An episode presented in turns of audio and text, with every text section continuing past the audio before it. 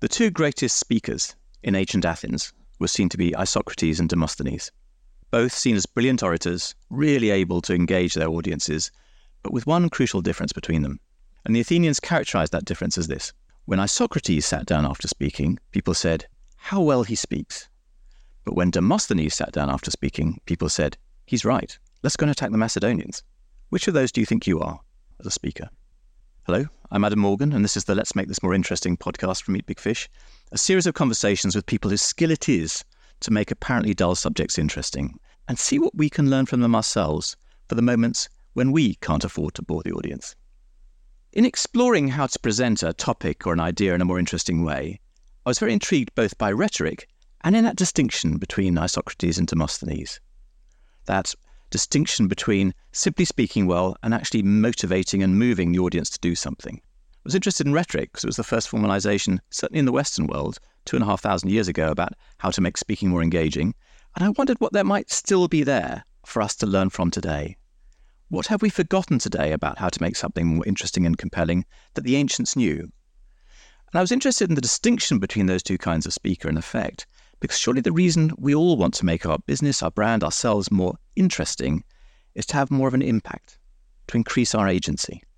But today's guest, Dr. Arlene Holmes Henderson, opened my eyes to an entirely new kind of value, to the ability to frame something in a more engaging and compelling way.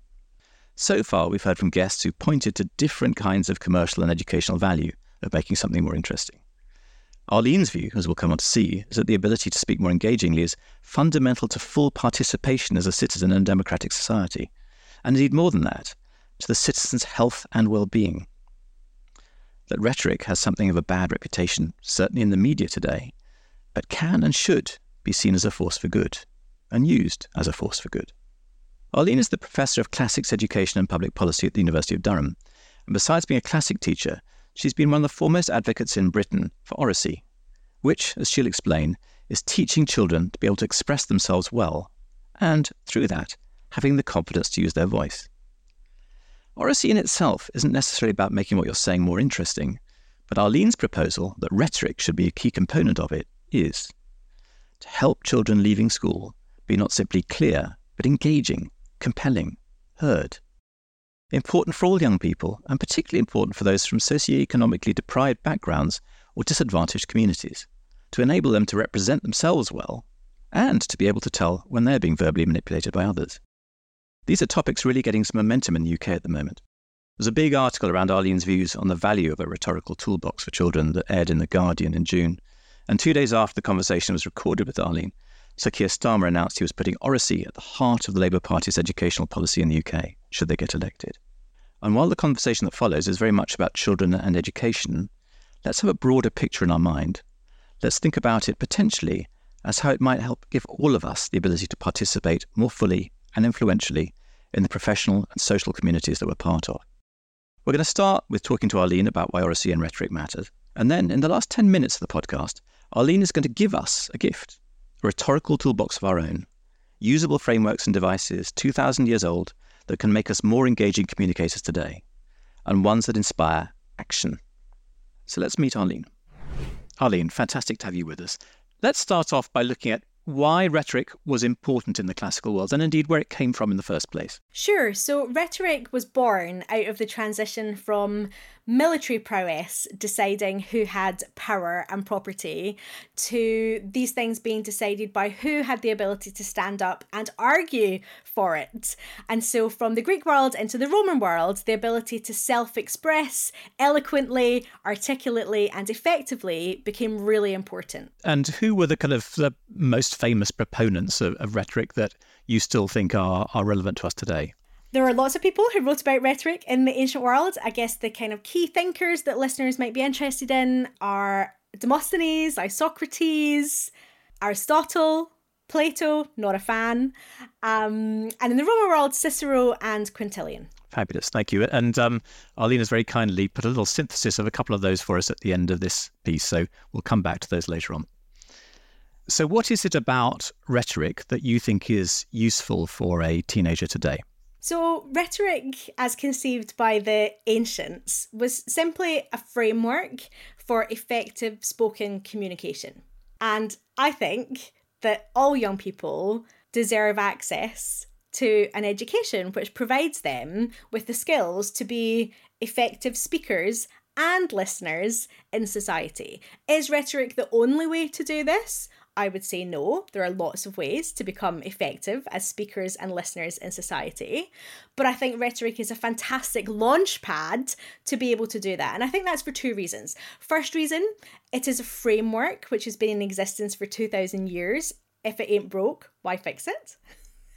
and secondly, it teaches not only the construction of argument, it also teaches the deconstruction of argument.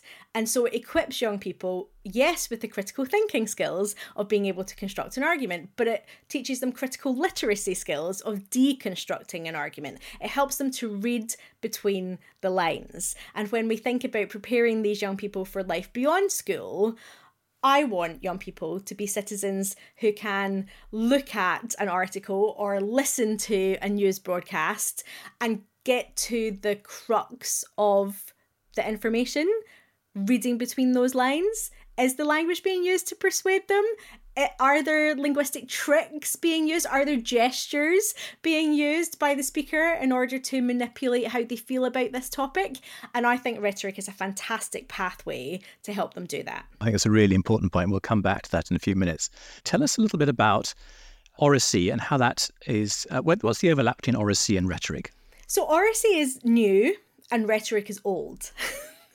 so oracy as a term was coined in 1965 by an academic called Andrew Wilkinson and it was invented to fill the gap between literacy, numeracy, and this other part of the curriculum which didn't exist yet, which was a focus on speaking and listening. So oracy is the term, and of course it comes from Latin for the, the word for a mouth or, or the voice. So um the term oracy is new. Rhetoric is very old. It goes back to the Greeks and Romans, and even before that, if we think about world rhet- rhetorics. And so, for me, the overlap is very obvious. Classical rhetoric is one pathway to providing a high quality oracy education for young people and members of the community at large in the 21st century. And what I think it offers beyond other pathways into oracy is the fact that it links two things it links effective speaking and active listening, and preparation for being a citizen in society. And so for me, it's a two for one. Everyone loves a two for one, right? Uh, absolutely. And one of the things I think you've argued very compellingly, uh, along with some of your kind of fellow advocates for this, is that Oracy is particularly valuable to disadvantaged or disenfranchised communities to allow them to articulate their position and engage in a very compelling way with the world around them on it.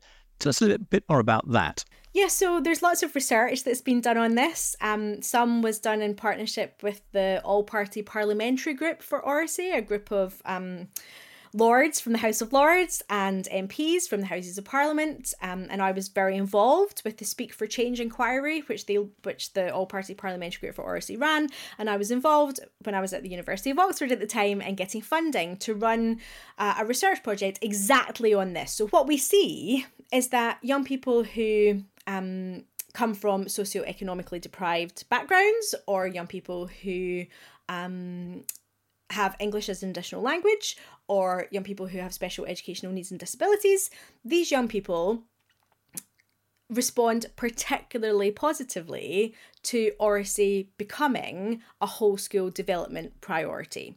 We know that these are the young people who have very significant gaps in attainment at key milestones throughout school, and the oracy helps them catch up.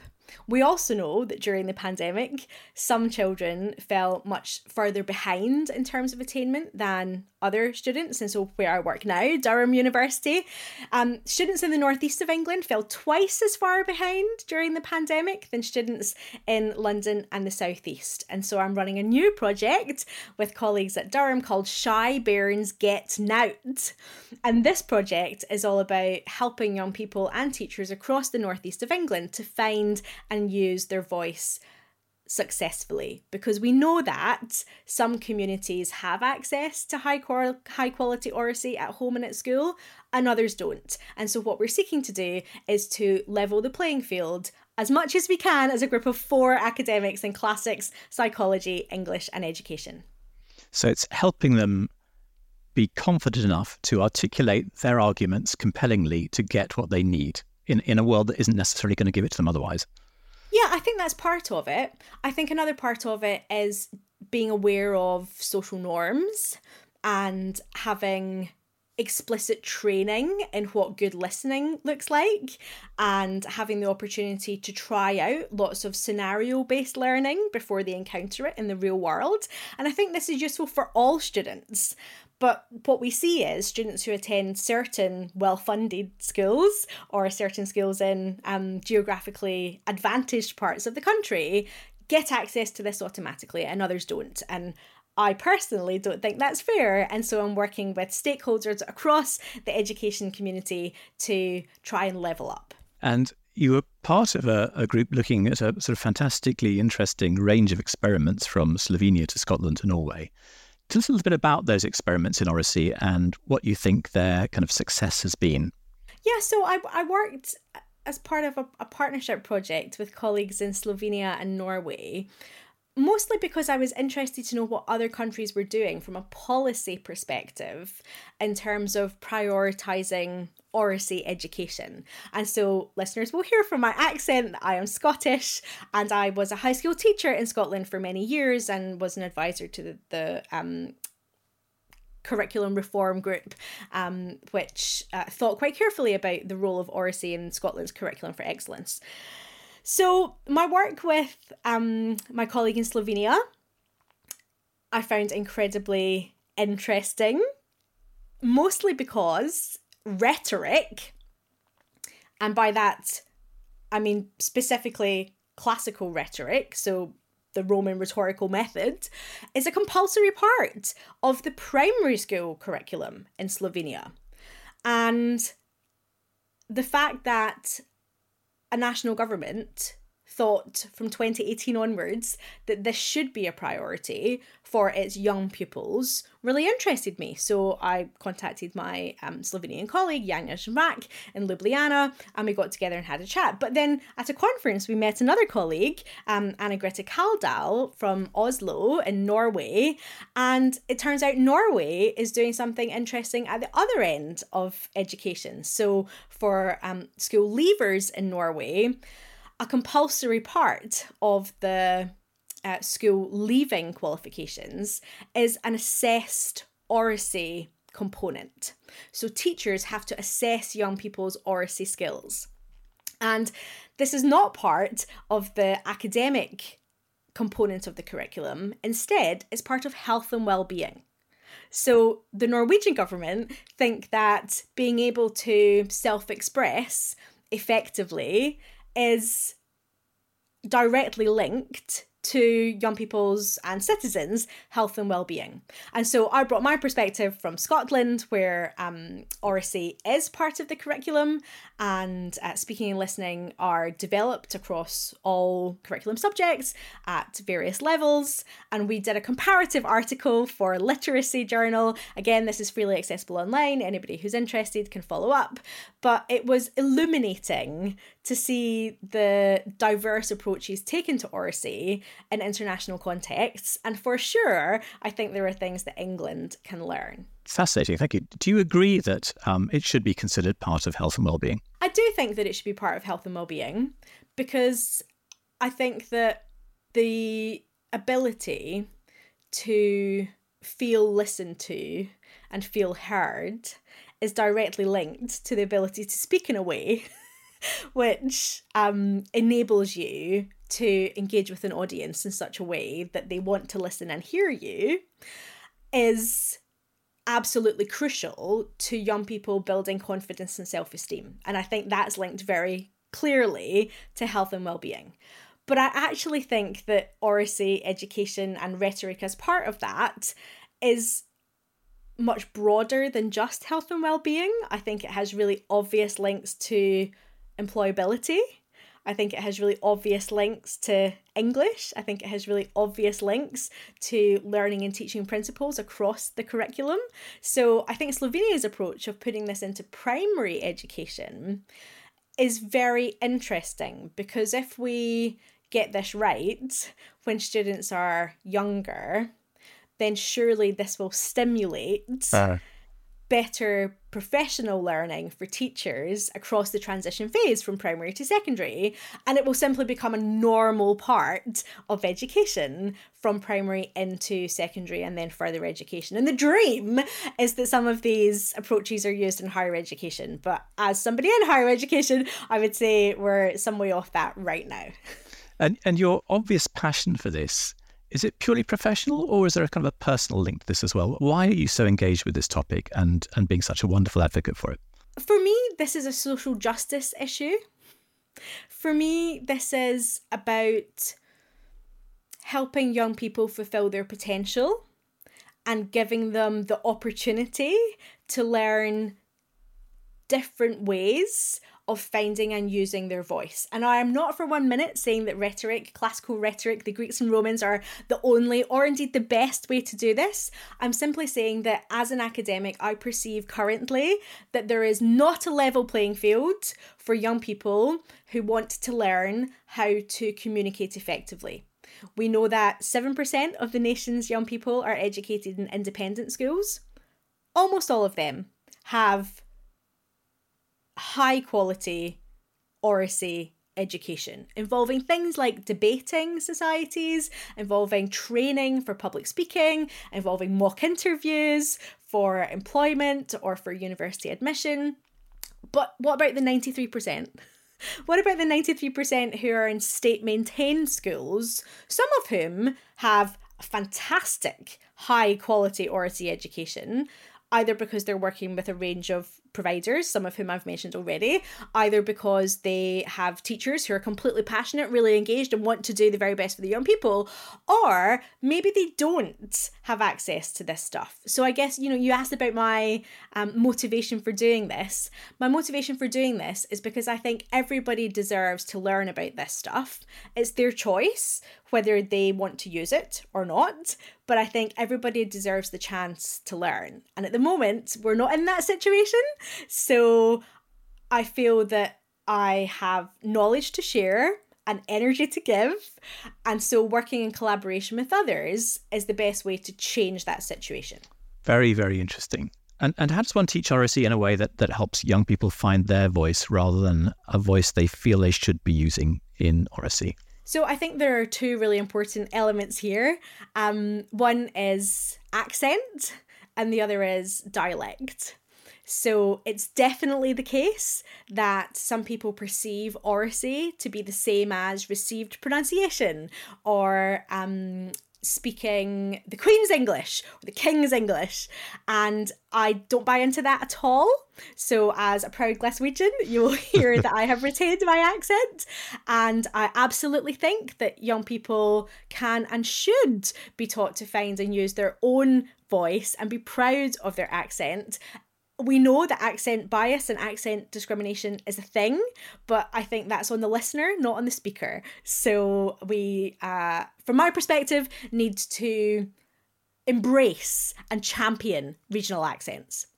The second thing is dialect, and again, it's absolutely the case that some people perceive oracy to be a synonym for standard English, and I don't think that's helpful at all. I think oracy can again embrace and champion the use of young people's regional dialects. Neil Mercer has done a lot of work on this, and Ian Cushing is doing brilliant work and has uh, released several publications on the importance of embracing young people's um, linguistic identities. And so I fully agree that we need to work with the young people, their linguistic cultures, their geographical locations, and oracy education can embrace all all of these things, it is not one size fits all. And I think it's really important that um, young people are supported to find and use their voice, not someone else's voice that they've been told sounds better. I was very interested in your point about uh, giving people the ability to tell when they're being bullshitted to. So um, I came across a piece on Twitter actually. Somebody had been reading a, a, paragraph from the speech that JFK had been planning to deliver in Dallas in 1963 before he was shot. And in part of this speech, he was going to say, We cannot expect that everyone will talk sense to the people, but we can hope that fewer people will listen to nonsense which is the kind of thing you're talking about, right? That the the nonsense disguised through flowery and elegant words as something more substantive. We can hope that they will be able to see through that in some kind of way. I think rhetoric is um I'm not going to describe it as a vaccination, but I think it it does definitely help people build a toolbox. I think they they they find themselves equipped with a rhetorical toolbox. And what this toolbox helps them to do is construct communication, deconstruct communication. And part of the deconstructing of communication involves being able to identify misinformation, disinformation, malinformation, all, all of these things which are kind of currently being labeled fake news. So I think this awareness, this critical awareness that rhetoric gives you to deconstruct the communication of others is exactly what 21st century citizens need in this era of fake news. We were told that it wasn't a pandemic, it was an infodemic. In an infodemic, you need rhetoric. You could argue, if you play that out, that actually that toolbox of rhetoric is more urgently necessary now than it was two and a half thousand years ago with the advent of fake news and misinformation and a digital world where that spreads very quickly, your ability to see through that and dissect what is substantive and what is not substantive is more important now than ever. I think that's absolutely right. And certainly the conversations I've had with school leaders and subject leaders in schools have included aha moments where these school leaders and subject leaders in schools have been saying, wow, I can see now that we're being taken for fools. We are being presented with this information, but actually applying these techniques that we've been taught via rhetoric helps us see that this is just all misinformation. This is just all fake. This is just, this actually isn't news. Let's come back to citizenship. One of the points you've made that I was very engaged by was the thought that actually, look, there's a basic level of citizenship, which is to do with certain basic kind of rights and, and obviously the, the ability to vote, uh, which we'll call a minimal uh, kind of engagement with citizenship. But actually, one of the advantages of Oracy for you is actually it enables much more maximal participation in citizenship. Tell us a little bit about the difference between those two and why you think that's true. Yeah, so I wrote about this 10 years ago now, and I think it's still true today that some educational policies describe citizenship in minimal terms. So that is, you know, we're teaching young people to be citizens, and what we want them to do is abide by the rules, not get arrested by the police. If they are uh, really very into being good citizens, they might pick up some litter every so often. That's what we mean by minimal citizenship. And I think that's cop out. I think society needs citizens, particularly young citizens, to do much more than just uh-huh. not get arrested and sometimes pick up some litter. So the more maximal description or conception of citizenship has some disruptive and difficult elements where citizens question the status quo, where citizens feel empowered to take action against things which they feel are not just or which need to be changed. And in order to do that, I argue, they need to be able to use their voice effectively. Of course, they need to be able to write effectively because some of this is not just about speaking up, some of this is about writing letters to the right people or using social media effectively. This is about digital literacy, it's about functional literacy, it's about critical literacy, but I think it's also about oracy. We need young people who are going to organise protests, who are going to stand to be MPs, who are going to be the Greta Thunbergs, to be able to find and use their voice. In addition to being active and critical listeners. Listening is just as important for citizenship as speaking. And so for me, we need to be aiming much closer to the maximal end of the citizenship spectrum. In reality, most schools will um, help young people get somewhere on that spectrum between minimal and maximal. But my suggestion is that together as a educational community as a policy community we need to be equipping young people with the skills that they need to target closer to the maximal end tell us a little bit about why you think uh, the word rhetoric today often has negative associations so i've asked a lot of people about rhetoric i'm just very interested when i meet people um, to, to hear what their initial response is when I say the word rhetoric. Like, what do you think? And so I ask young people, I ask teachers, I ask charity representatives, I ask random people, um, and and usually they say empty rhetoric, or they say um, spin, or they say all words no substance which I completely get because I think that's that's the meaning of the word that's used in broadcasting.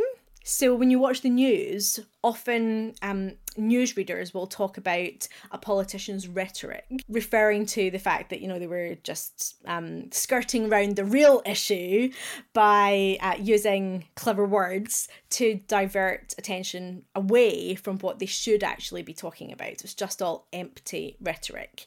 And I think that's really unfortunate because I think it has contributed to this bad reputation for rhetoric. I think that rhetoric can be a force for good, but there is quite a lot of um, perception shifting that has to be done in order to improve rhetoric's PR and image. Um, and one way I think that we can do that is to demonstrate more effectively the rest of what rhetoric means. and I think starting with educators is a really sensible place to do that. Because if young people understand that there's more to rhetoric than just empty words, then the hope is that, you know, they then become the citizens of tomorrow and they can go out and use rhetoric effectively and responsibly. And you're obviously a, a considerable speaker yourself. How consciously are you using in the in the public speaking that you do? I use it quite consciously in the public speaking that I do.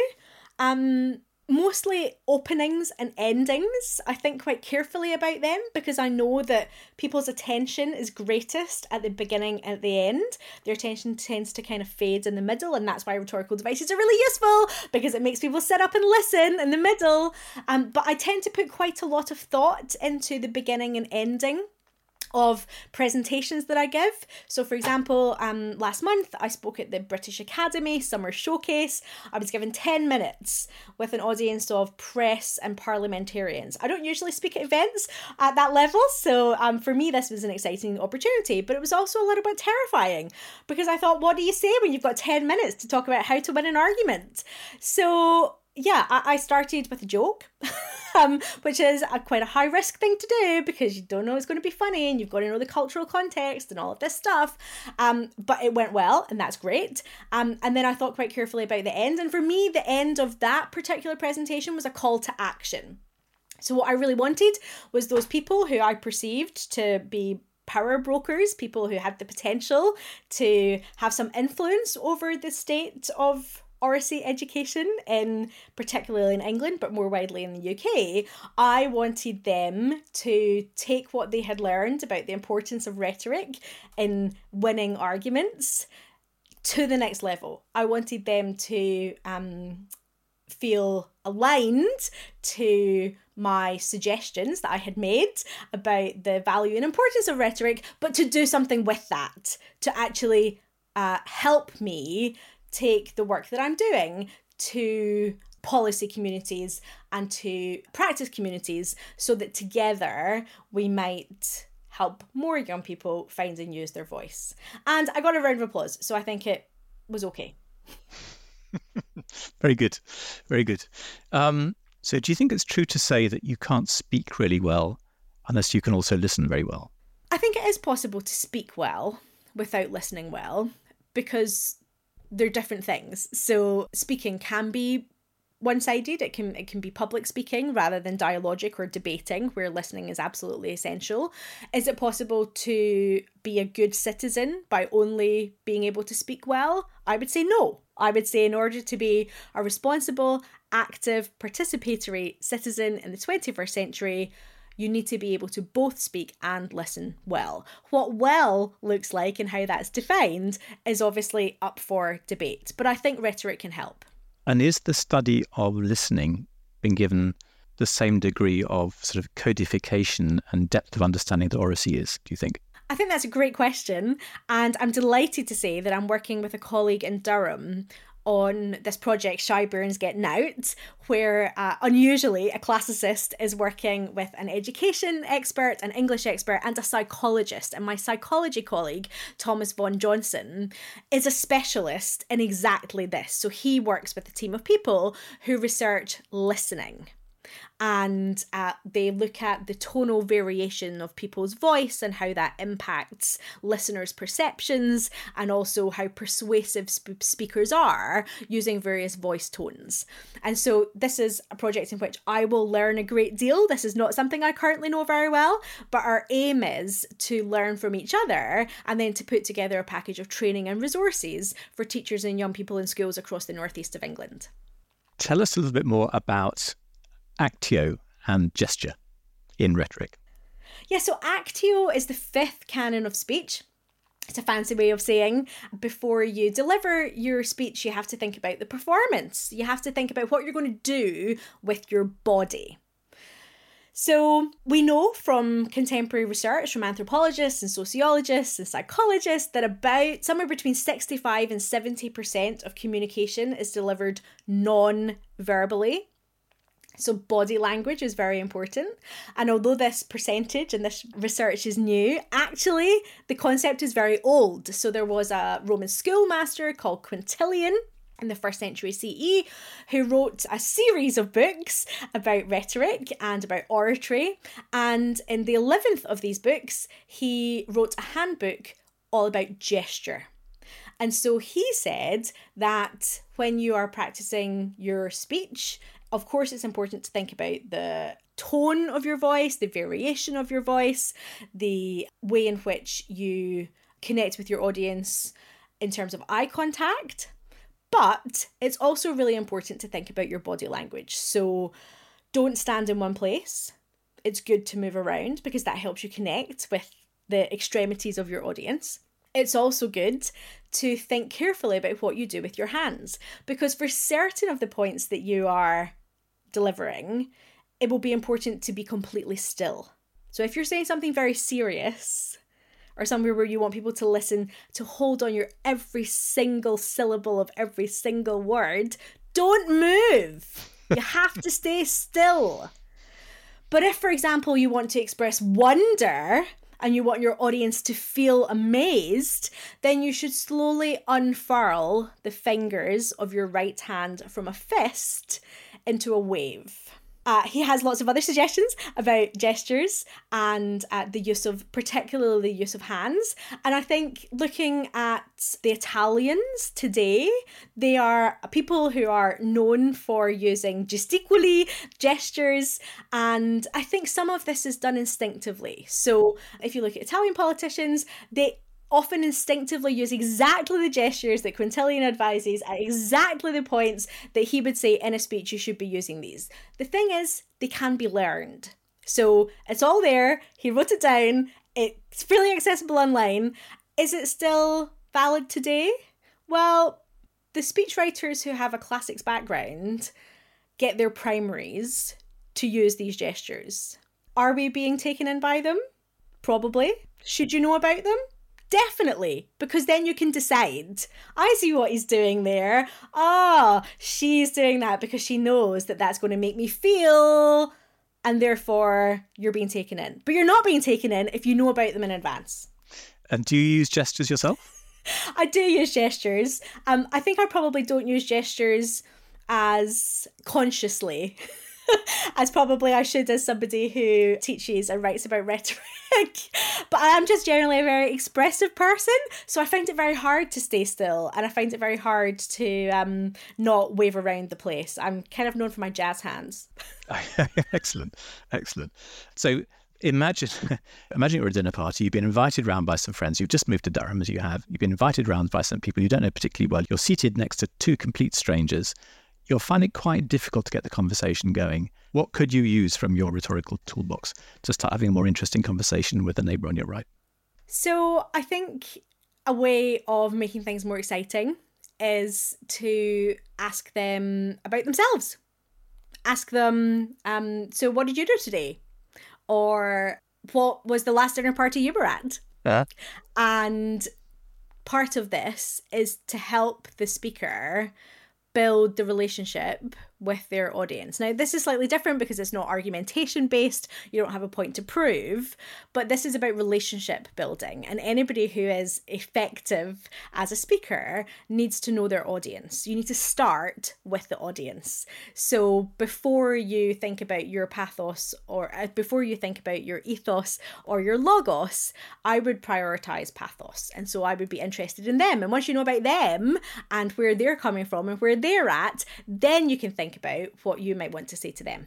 That's fascinating. So you wouldn't start with actually introducing something interesting that you're passionate about. You have to start with a relationship and understanding them to understand how to make that connection in the right way from a rhetorical point of view. And I think that's exactly it, Adam. I think it's about finding a connection. Connections are so important when it comes to being effective as a communicator. And so establishing what the connections are, where they might be, whether they're firm or whether they're loose, then provides a launch pad for moving on to something more substantive. Wonderful. Okay, and just pulling it all together. So, what three bits of advice would you give to somebody who wanted to present their case more compellingly using the principles of rhetoric or indeed oracy? First and foremost, think about the emotions. Think about how you want your audience to feel. Once you've thought about how you want your audience to feel, tailor your argumentation, your logos, tailor your credibility and how the audience can interact with you, your ethos accordingly. But first of all, think about that emotional connection and how you want them to feel. Secondly, think carefully about introductions and conclusions. It's really important in these key sections to grab people's attention. Fizzling out is the worst thing you can do. So there has to be a punchy ending.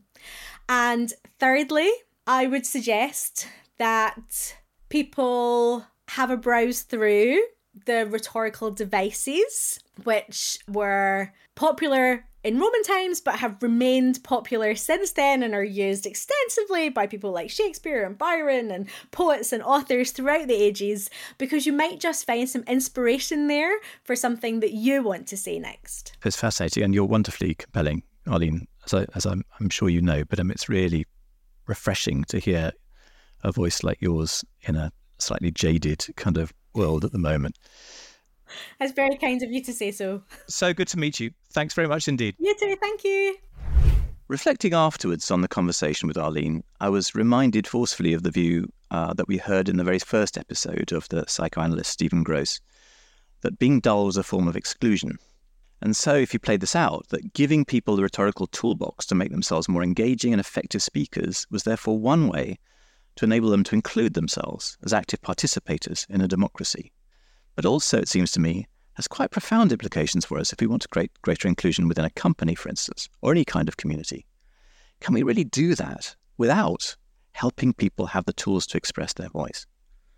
And indeed, looking beyond our own companies or communities, what might it potentially mean for those of us with outward facing CSR programs supporting greater inclusivity and social mobility in the world around us? And I really hope Arlene might have awakened your interest for seeing how having a rhetorical toolbox of your own might make you a more interesting speaker to your own audience. And if it has, you're in for a treat. Arlene puts a lot of emphasis on the importance of beginnings and endings in a speech, how those are disproportionately important in the success of a piece of communication. And we've got a very big finish for you a 10 minute masterclass with Arlene on three key ideas from classical rhetoric that you can use yourself.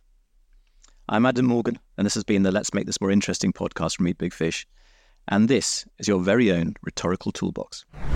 Now, Arlene is going to share with us three key rhetorical principles.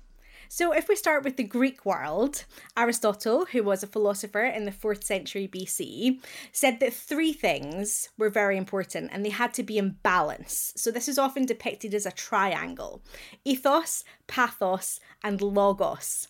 So, for any speaker to be effective and persuasive, they had to think about logos. Logos is the Greek word for word or argument. And so, it's very important for the speaker to think about actually what they say to their audience. But that is not enough. Words alone are never going to be persuasive. Aristotle said the speaker also has to think about ethos, that is, the speaker's credibility. How are they perceived by their audience? What does their previous behavior help them generate in terms of a relationship with their audience? How do they hold themselves and how do they communicate effectively as somebody that the audience can trust? They need to have both logos and ethos. But the third, and I would say the most important, is pathos. Pathos means emotion. So it's very important for a speaker who wants to be effective and persuasive to think about how they connect emotionally with their audience. And this requires some thinking in advance. How do you want your audience to feel at the beginning of your speech or your argument? How do you want them to feel in the middle? How do you want them to feel at the end? How can you build on the emotions that your audience might have already about this topic? And what I see when I look at politicians and broadcasters in the news today is that often they think about logos, sometimes they think about ethos, they almost never think about pathos.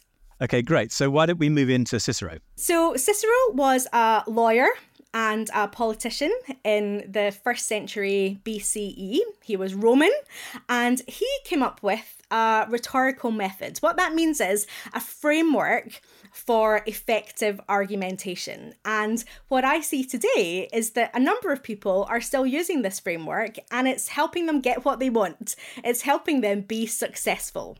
So, I'm going to share with you what Cicero thinks are the key ingredients of a successful argument. First, the opening has to grab people's attention. Put yourselves in their shoes. They need a reason to listen to you, and the opening is your opportunity to grab their attention and keep it. Then you need to say what it is you're actually seeking to prove or outline or convince them of. You have to state what your facts are. What is the point at issue, and what is it you're proposing to prove? Then is your opportunity to move into your actual argumentation. What are your key points? And how might you amplify the impact of those key points by using some rhetorical devices? The penultimate stage, I would say, is the most important. And again, this is something which I think people today often don't think about enough. The refutatio stage, the refutation, is where Cicero thought it was really important for a speaker to put themselves in the shoes of their opponent, somebody who would take the opposite view to them. And they had to think, as their opponent, what is the best argument against their position? They should name it, they should confront it, and then they should explain why their position is actually much stronger, still, even taking on board their opponent's strongest argument. And finally, the conclusion of the argument should leave people in no doubt whatsoever that you are entirely persuasive, you have proved your point, your arguments have rung true with plenty of interesting linguistic devices, and your opponent simply cannot come back with any better argument than yours. This is the five point plan for be- for delivering a persuasive argument. Cicero developed it and honed it in the first century BCE, and effective orators are still using it today. Wonderful. And so just give us a flavour of what some of those sort of linguistic rhetorical devices might be. So, those of you who have read the article that was in The Guardian um, in June might have seen some of these rhetorical devices. Um, there are hundreds of rhetorical devices which were. Uh, devised in the ancient world and are still used today. But I guess I might start with oxymoron. So, oxymoron is when two contradictory things are taken in conjunction. So, um, a word which is quite popular at the moment is the humble brag. That word in itself is an oxymoron. Shakespeare was very fond of these. So, in Romeo and Juliet, he said, Parting is such sweet sorrow. Well, sweet and sorrow, that's that's an oxymoron. Um, oh, loving hate mm, those two words don't naturally go together. So you might say, what's the point of using oxymoron? It's to make the audience sit up and think. Your brain goes, what? Humble brag? What? Loving hate? That makes no sense. So it improves audience engagement and gets them to think about what you're saying. Another is chiasmus. So, for those of you who saw the Guardian article, you'll see that it led with um, Bruce Forsyth, right? So, Bruce Forsyth uh, will be known to some listeners. Many of you will have no idea who Bruce Forsyth is. Um, he was the host of a game show, and his catchphrase was, Nice to see you, to see you, nice. So, this is the inversion or a mirroring technique for two phrases. Um, John F. Kennedy said, Ask not what your country can do for you, but what you can do for your country. There's also pleasure's a sin, and sometimes sin is a pleasure. That was Lord Byron's. So you might say, well, what's the point of chiasmus? What's the point of this mirroring technique? I would say again, it's to amplify audience engagement, but also it's the type of thing which people will take away from what you've said. So they might not remember the details of your argument, they might not remember exactly what your refutation was, but they will remember this catchy catchphrase. Moving on to a personality who I think is familiar probably to most listeners, Greta Thunberg. We often hear her represented as a really great example of a young female orator in the 21st century. I think she's excellent at openings, actually. I particularly enjoyed the opening of her speech to the UN Climate Summit in 2019. She said, This is all wrong. I shouldn't be up here. I should be back in school on the other side of the ocean. What people might not be familiar with is in the rest of that speech, she kept saying, how dare you? How dare you? She said this four times in what was actually a very short speech. So I would say not only did she have a very successful opening, she was also using the technique known as ekphonesis to say the sound out loud. An emotional exclamation to grab people's attention and to make them feel something. So, thinking about pathos, what Greta was, I think, wanting people to feel was outrage. She wanted them to feel angry. How dare you? And repeating this simply hammered home her point all the more. Now, I've given you three examples, and that in itself is an example of another technique called tricolon. So, this is known as the rule of three. Um, we see examples such as I came, I saw, I conquered. I'm a classicist. I have to use that example. Um, but Tony Blair also um, is famous for having in one of his speeches said education, education, education. So, the thing is, once you know about these techniques, you can identify them and you can decide is there substance here? Or is this language being used in order to persuade me and to manipulate my emotions? If you don't know these techniques, there's the danger that you're caught in the tide of emotion and perhaps not exercising the critical literacy that you could or should be.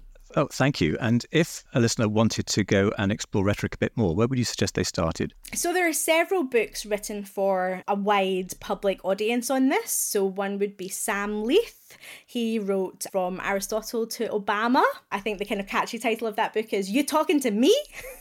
Um, and I think that's a really good place to look. Um, more recently, a former English teacher called Guy Doza has published a book called How to Apologise for Killing a Cat and it's it's a really great introduction to the art of rhetoric. I would also say I have two new publications coming out on this topic. Um, one is specifically for teenagers, aged 13 to 15, for use in schools, and the other is directed to teachers and school leaders about the importance of teaching this in classrooms. So I think there's something out there for everyone. Thank you.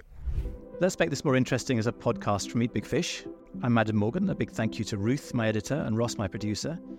And we'll be back next week with an episode featuring Sarah Ellis and Helen Tupper from the incredibly successful Squiggly Careers podcast, talking about how they've replaced the idea of the career ladder with something much, much more interesting. Here's a little taste of Sarah and Helen drawings are one of those things that cross languages really, really easily. So we can be in a room with the grief people in Spain and they start drawing their confidence gremlins, and everybody instantly understands what someone's talking about. Like my favorite exercise to do when we get to be in a room with people, and a lot, a lot of the time I'm virtual, so I, lo- I love this when we can be in rooms with people, is we create a confidence gremlin gallery. So everyone gets this really large post-it note and they draw their confidence gremlins, and and you know people have to kind of get over my drawing's not very good. Well, not, neither are We kind of set the bar pretty low with what they look like. And then people will draw their confidence gremlin. So, for example, one really memorable one for me is someone drew a dummy because they felt like they were too young. And so, they, you know, people will kind of articulate this fear in very different ways, and they stick it up on a wall. And people either instantly just get it and go, "Oh gosh, me too," or they're really intrigued by it and they're like, "Oh, tell me more about that." See you then.